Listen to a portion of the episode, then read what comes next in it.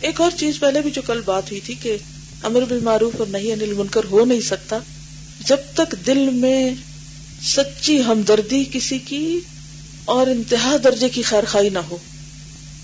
جب تک آپ دوسرے کے بارے میں کنسرن نہیں ہے ہمدرد نہیں ہے آپ اس کے غلط کام پر دکھ نہیں محسوس کر رہے۔ کتنا؟ جتنا اپنے لیے آپ کریں۔ جیسے نبی صلی اللہ علیہ وسلم کو قرآن مجید میں کہا گیا کہ لا اللہ کا باخ النفس کا کس پر؟ اللہ آثارہم وائے علم یؤمنو بہاد الحدیثی اصفا۔ ایسا دکھ ہے ہمارے دل میں کسی کے اندر بھی، لوگوں کا، کہ یہ نہیں مان رہے تو یہ تو ختم ہو جائیں گے، ہلاک ہو جائیں گے۔ ان کا بنے گا کیا؟ یہ غلط کام کر رہے ہیں، یہ تو مصیبت میں پڑ جائیں گے۔ مجھے تو انہیں مصیبت میں نہیں پڑنے دینا، اس لیے میں نے ان سے یہ غلط کام چھڑانا ہے۔ اس ہمدردی کے ساتھ جب آپ لوگوں کے پاس جائیں گے اور لوگوں کو سمجھائیں گے، تو ہو نہیں سکتا کہ پھر وہ آپ کی بات نہ مانے۔ اور اس کے لیے لمبا صبر بھی کرنا پڑتا ہے۔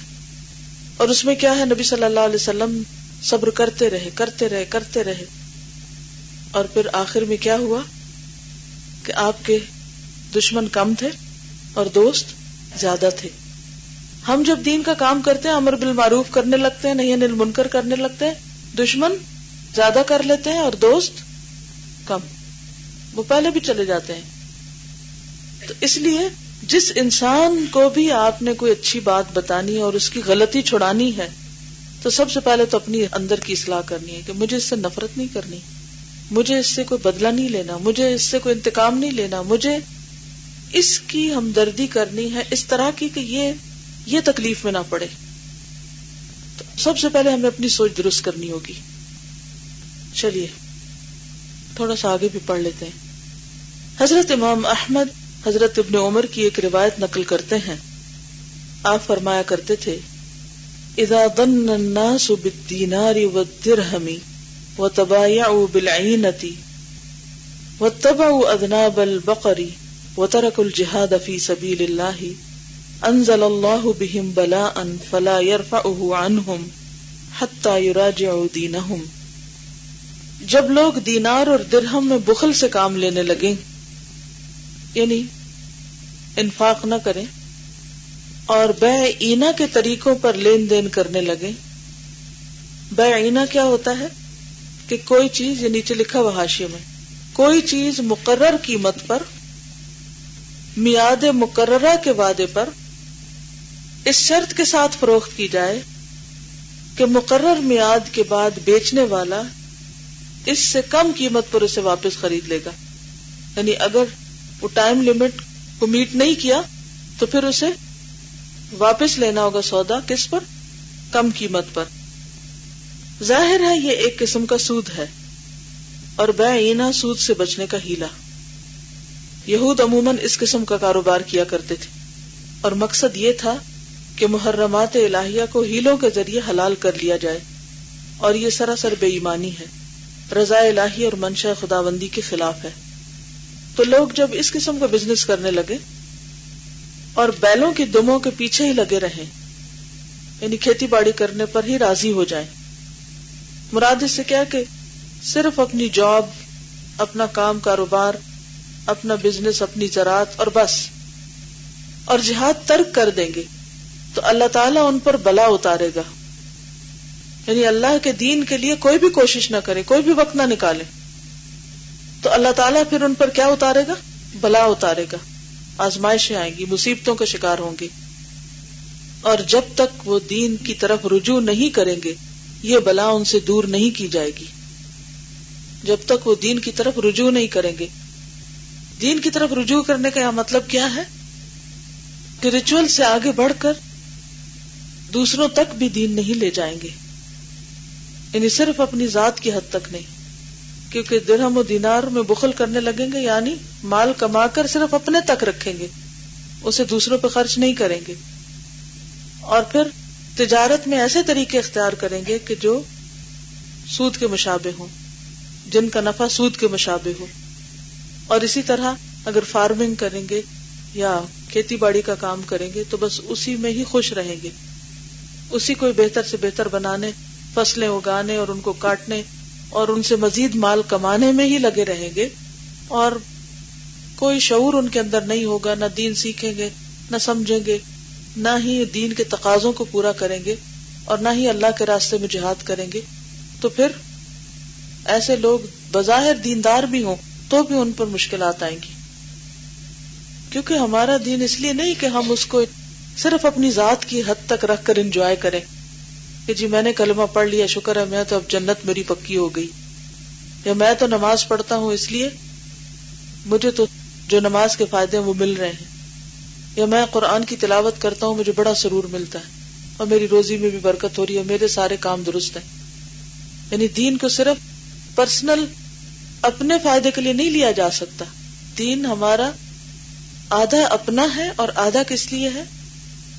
یعنی آدھا حصہ دین کا کیا ہے کہ ہم اسے دوسروں تک لے جائیں، اس خیر اور بھلائی کو۔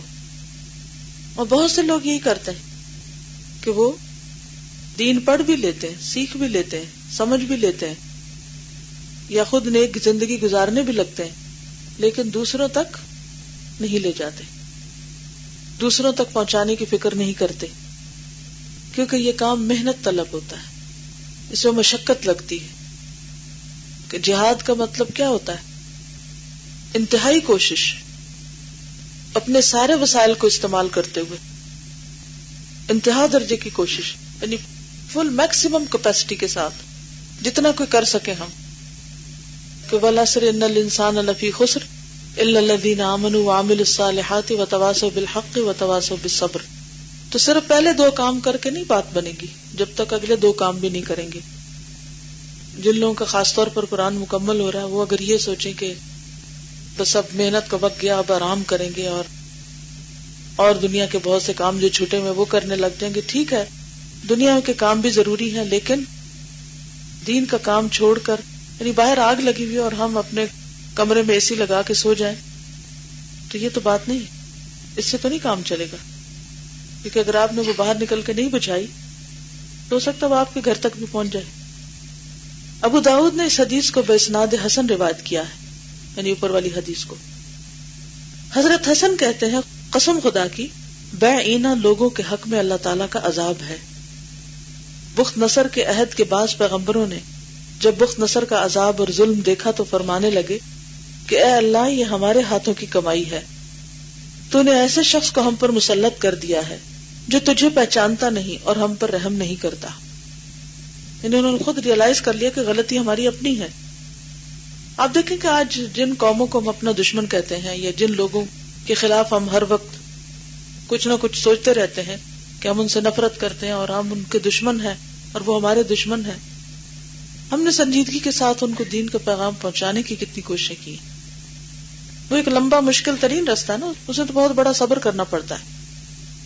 بہت محنت اور بہت سے طریقے اختیار کرنے پڑتے ہیں۔ اپنا مال جان وقت لگانی پڑتی۔ کسی سے نفرت کرنا بہت آسان ہے۔ کسی کی برائیاں یاد کر لیں، آپ خود بہت نفرت آ جائے لیکن اس کی ان برائیوں کے باوجود اس سے ہمدردی رکھ کے، اس کی اصلاح کی فکر کرنا اور اس کے لیے کوشش کرنا، یہ کتنے لوگوں کا دل گردہ ہوتا ہے۔ تو غلطی ہماری اپنی ہے۔ پہلے دور کے مسلمانوں نے کیا کیا تھا؟ کہ اپنے دشمنوں کو اپنا دوست بنا لیا تھا۔ کیسے؟ صحابہ کرام نے کیا کیا تھا نبی صلی اللہ علیہ وسلم کے بعد؟ کیا کیا تھا؟ مدینہ میں بڑے بڑے گھر بنا کے رہنے لگ گئے تھے آرام سے۔ دوسرے ممالک میں پھیل گئے تھے۔ کہاں کہاں تک جا پہنچے تھے؟ ان کو اپنی زمین سے پیار نہیں تھا؟ ان کو اپنے گھر نہیں اچھے لگتے تھے؟ ان کو اپنے بیوی بچوں کی فکر نہیں تھی۔ وہ کیوں نکلے تھے؟ وہ بھی تو یہ کہہ سکتے تھے کہ ہم مسلمان ہیں، ہم جنت والے اور یہ سب جہنمی ہیں۔ ہم اچھے اور یہ برے ہیں۔ وہ ان کی فکر میں ہی نکلے تھے۔ جو بھی انہوں نے طریقہ اختیار کیا، اس کے مطابق اس میں انہیں کامیابی ہوئی اور وہ خلق خدا کی ہدایت کا ذریعہ بنے۔ آج ہم نے لوگوں کو اپنا دشمن بنا لیا۔ اگر ہم دین کا کام کرتے، دین کی دعوت دیتے تو اس سے کیا ہوتا؟ دشمن بھی دوست بن جاتا۔ ومن احسن قولا ممن دعا الى الله وعمل صالحا وقال اننی من المسلمین ولا تستوی الحسنۃ ولا السیئہ ادفع باللتی ہی احسن فاذا الذی بینک وبینہ عداوۃ کانہ ولی حمیم اور یہ کب ہوتا؟ ہے جب آپ کسی کو فائدہ پہنچاتے ہیں۔ جب دوسرے کو اپنی ذات پہ ترجیح دیتے ہیں۔ دوسرے کے آرام کے لیے خود کو تکلیف دیتے ہیں۔ امر بالمعروف اور نئی منکر کرنا کیا ہے؟ دوسرے کے بھلے کے لیے؟ دوسرے کے فائدے کے لیے؟ خود کو مشقت میں ڈالنا۔ السلام علیکم۔ اسی کے بارے میں ایک ایگزامپل کل ہی ایک ٹی وی پہ رپورٹ آ رہی تھی، تو اس میں کیوبا میں ایک جیل ہے امریکہ میں، گوانتا نا موبے، تو اسی میں کسی بندے نے، کسی مسلم سے کوئی جیلر تھا وہیں پہ، تو اسی کی اس پہ کسی بندے نے اسلام قبول کر لیا۔ تو مجھے اگزامپل میں ایسی کوٹ کری تھی کہ انہی کے ساتھ رہتا ہوا بندہ جو پولیس میں تھا، وہ ان کو دیکھتا تھا لوگوں کو کہ وہ بکس پڑھ رہے ہیں اور یہ سارا کچھ، تو ان کو شاید انہوں نے گائیڈ کرنا شروع کیا اور وہ جو دشمن تھے، یہودی تھی ظاہر ہے، تو وہ اس بندے نے اسلام قبول کر لیا، کل کی رپورٹ میں تھا۔ تو میں یہی سوچ رہی تھی کہ صرف شیئر کرنے سے اور کسی کو بتانے سے اس نے ظاہر پوچھا ہوگا کہ آپ کیا کر رہے ہیں۔ تو اس سے اتنا فائدہ ہو گیا ایک بندے کو۔ یعنی جو ظالم بن کے مسلط ہیں، ان کے بھی دل پگھل جاتے ہیں جب آپ اللہ کا پیغام جو رحمت اللہ عالمین کے ذریعے بھیجا گیا تھا وہ آپ ان تک پہنچاتے ہیں۔ بخت نصر نے ایک مرتبہ حضرت دانیال نبی سے پوچھا کہ وہ کون سی چیز ہے جس نے مجھے تمہاری قوم پر مسلط کر دیا؟ انہوں نے جواب دیا، تیرے بڑے بڑے گناہوں نے اور میری قوم کے ظلم نے جو خود انہوں نے اپنی جانوں پر کیا ہے۔ یعنی آنے والا ظالم ہے، لیکن اس کے ساتھ میری قوم کے گناہ بھی بڑے ہیں۔ لیکن آج کے دور میں اگر کسی قوم پر کوئی ظالم مسلط ہوتا ہے، تو کوئی بھی اپنے بڑے گناہوں کو دیکھنے کو تیار نہیں ہوتا کہ ہماری بھی کوئی غلطیاں سارا زور کس پہ ہوتا ہے؟ باہر والوں۔ وہ تو ہے ہی ایسے۔ وہ تو اللہ نے عذاب کی شکل میں مسلط کیا ہم اپنا حال سنوارے اللہ کی رحمت خود بخود ہو جائے گی۔ ابن ابی دنیا نے حضرت عمار بن یاسر اور حضرت حذیفہ سے روایت کی ہے۔ کہ حضرت صلی اللہ علیہ وسلم نے فرمایا، اذا اراد اللہ بالعباد نقمتا امات الاطفال واقم ارحام النساء، فتنزل النقمت وليس فيهم مرحوم۔ جب اللہ تعالیٰ بندوں پر عذاب بھیجنا چاہتا ہے، تو بچوں کو موت دے دیتا ہے اور عورتیں بانج ہو جاتی ہیں۔ اس وقت ان پر عذاب اترتا ہے۔ ان میں ایک شخص بھی رحم کے قابل نہیں ہوتا۔ مالک بن دینار کے بقول حکمت کی کتابوں میں اللہ تعالیٰ فرماتا ہے کہ میں بادشاہوں کا بادشاہ ہوں۔ بادشاہوں کے دل میرے ہاتھ میں ہے جو لوگ میری اطاعت کریں گے، ان پر بادشاہوں سے رحم کراؤں گا۔ اور جو میری نافرمانی کریں گے، ان پر ان سے عذاب۔ بس تم بادشاہوں کو گالیاں نہ دیا کرو، بلکہ اللہ کی جناب میں توبہ کرو، تاکہ وہ بادشاہوں کو تم پر مہربان کر دے۔ یعنی اگر آپ چاہتے ہیں کہ ظالم آپ پر مہربان ہو، تو پھر کیا کرو؟ اللہ کے آگے توبہ کرو، اپنے گناہوں کی معافی مانگو۔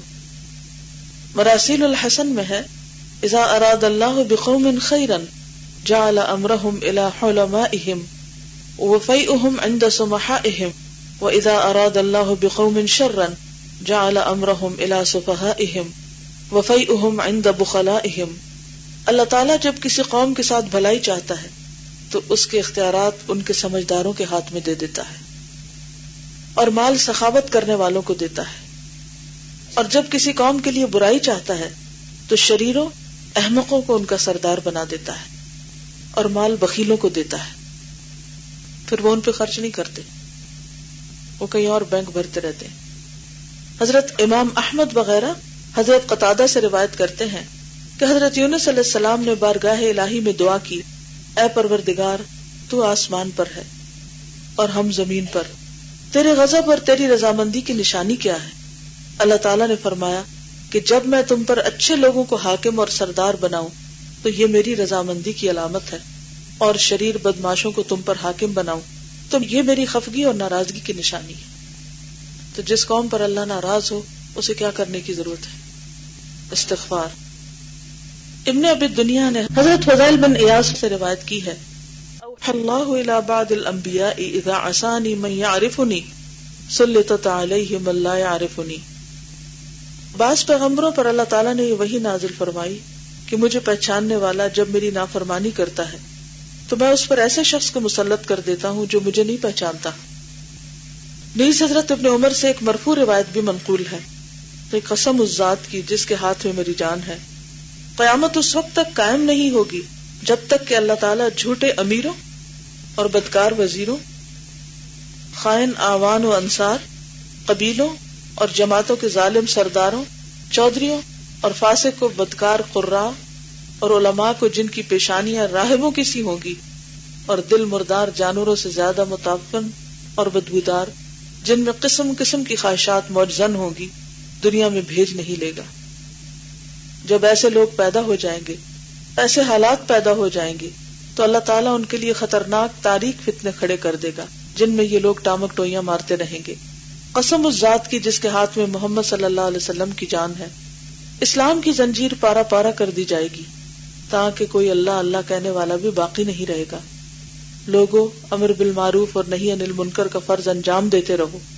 ورنہ اللہ تعالیٰ تم پر اشرار کو مسلط کر دے گا یعنی شریف ترین لوگوں کو۔ وہ تمہیں بد سے بدتر عذاب میں مبتلا کر دیں گے۔ اس وقت اچھے لوگ تمہارے حق میں دعا کریں گے، لیکن وہ مقبول نہ ہوگی۔ لوگوں امر بالمعروف اور نہیں انل منکر کرتے رہو، ورنہ اللہ تم پر ایسے لوگوں کو بھیجے گا جو تمہارے چھوٹوں پر رحم نہیں کریں گے اور تمہارے بڑوں کی توقیر و عزت نہیں کریں گے۔ موجم تبرانی میں حضرت ابن عباس سے مروی ہے۔ کیا حضرت صلی اللہ علیہ وسلم نے فرمایا، جب لوگ ناپ تول میں کمی کرنے لگیں گے تو اللہ تعالیٰ بارش روک لے گا۔ زنا کی کثرت ہو جائے گی۔ تو موت عام ہو جائے گی، سود خاری پھیل جائے گی، تو ان پر جنون مسلط کر دیا جائے گا۔ جنون مسلط ہو جائے گا یعنی ذہنی بیماریاں۔ قتل و غارت گری کی کثرت ہو جائے گی، تو اللہ تعالیٰ دشمنوں کو ان پر مسلط کر دے گا۔ لواتت کی کثرت ہو جائے گی یعنی ہومو سیکچولیٹی تو لوگ زمین میں دھسا دیے جائیں گے۔ امر بالمعروف اور نہیں انل منکر ترک کر دیں گے، تو ان کے نیک امال اوپر کو نہیں جائیں گے اور ان کی دعاؤں کی سنوائی نہ ہوگی یعنی سنی نہ جائیں گی۔ یہ حدیث ابن ابھی دنیا نے بھی حضرت سعید سے روایت کی ہے اور مسند میں حضرت عائشہ صدیقہ سے مروی ہے کہ ایک مرتبہ حضرت صلی اللہ علیہ وسلم اس حالت میں میرے یہاں تشریف لائے کہ آپ کی سانس پھولی ہوئی تھی۔ چہرے سے یہ معلوم ہو رہا تھا کہ آپ بہت ہی پریشان ہیں۔ آپ نے کسی سے بات چیت نہ کی اور وضو کر کے فوراً حجرے سے باہر تشریف لے گئے۔ میں حجرے کے کونے سے چمٹ کر کھڑی ہو گئی۔ آ، حضرت صلی اللہ علیہ وسلم مسجد میں تشریف لے گئے اور ممبر پر کھڑے ہو گئے۔ حمد و ثنا کے بعد فرمایا کہ لوگوں اپنے رب سے ڈرو۔ اللہ تعالیٰ کا حکم ہے کہ تم امر بالمعروف اور نہیں انل منکر کیا کرو۔ قبل اس کے کہ تمہاری دعا قبول نہ کی جائے۔ تم نصرت و امداد چاہو اور تمہاری مدد نہ کی جائے۔ تم مانگو اور تمہارا سوال رد کر دیا جائے اور تمہیں کچھ نہ دیا جائے۔ حضرت عمر زاہد کا قول ہے کہ تمہاری غفلت اور اللہ تعالیٰ سے روگردانی کی یہ دلیل ہے کہ تمہارے سامنے اللہ کی مرضی کے خلاف کام ہو رہا ہو۔ اور تم دیکھتے رہو اور چشم پوشی کر جاؤ۔ تمہاری غفلت اور اللہ سے روگردانی، کہاں سے پتہ چلتی ہے کہ تم برائی دیکھتے اور منہ موڑ لیتے ہو؟ اور مخلوق کے ڈر سے جو تمہیں کسی قسم کا نفع اور نقصان نہیں پہنچا سکتی، امر بالمعروف اور نہیں انل منکر ترک کر دو۔ یعنی لوگوں کے ڈر سے جو کسی نفع نقصان کا مالک نہیں ہے، انسان اگر اچھی بات بتانا چھوڑ دے، تو پھر اس کا مطلب یہ ہے کہ اللہ کا ڈر نہیں اور بندوں کا ڈر زیادہ ہے۔ انہی کا قول ہے کہ جو شخص مخلوق کے ڈر سے عمل بن معروف اور نہیں انل منکر ترک کر دیتا ہے، اس سے اطاعت کی قوت سلب کر لی جاتی ہے۔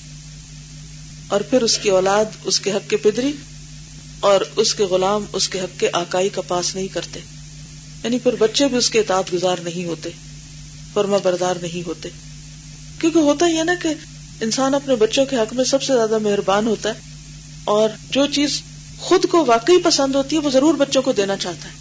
اور اگر ہم اپنے بچوں کو وہ نہیں دے رہے یعنی دین نہیں دے رہے، تو اس کا مطلب ہے کہ دین کے ساتھ ہماری اپنی جو وفاداری ہے، وہ بھی وہ سرسری ہے۔ یہ بالکل نیچرل بات ہے نا کہ ماں خود بھوکی رہ کے بچوں کو کھلاتی کیوں؟ کیونکہ اس سے بچے کی بھوک نہیں دیکھی جاتی۔ اپنی برداشت کر لے گی، اس کی نہیں دیکھ سکے گی۔ اس لیے وہ اپنے منہ کا نوالا اس کے منہ میں ڈالتی۔ کیا ہمیں اپنے بچوں کی واقعی آخرت اتنی عزیز ہے؟ ہمیں اس بات کی پریشانی ہے کہ وہ جہنم میں گئے تو ان کا بنے گا کیا؟ اگر اس درجے کی پریشانی ہو تو پھر انسان کیا کرے؟ یہ کسی پل چین نہ لے۔ اور وہ اسے اچھا سمجھے یا برا سمجھے، انہیں انسان بتاتا رہے اور ان کی ناراضگی کی پرواہ نہ کرے۔ اور اگر واقعی ہمیں دین سے محبت ہے تو یہ ہو نہیں سکتا کہ ہم اپنے پیاروں کو دین نہ دیں۔ ہمارا پیار کس سے ظاہر ہوگا؟ کہ جو چیز ہمیں اپنے لیے پسند ہے، وہ ہم اس کے لیے بھی پسند کریں جس سے واقعی حقیقی معنوں میں ہم پیار کرتے ہیں۔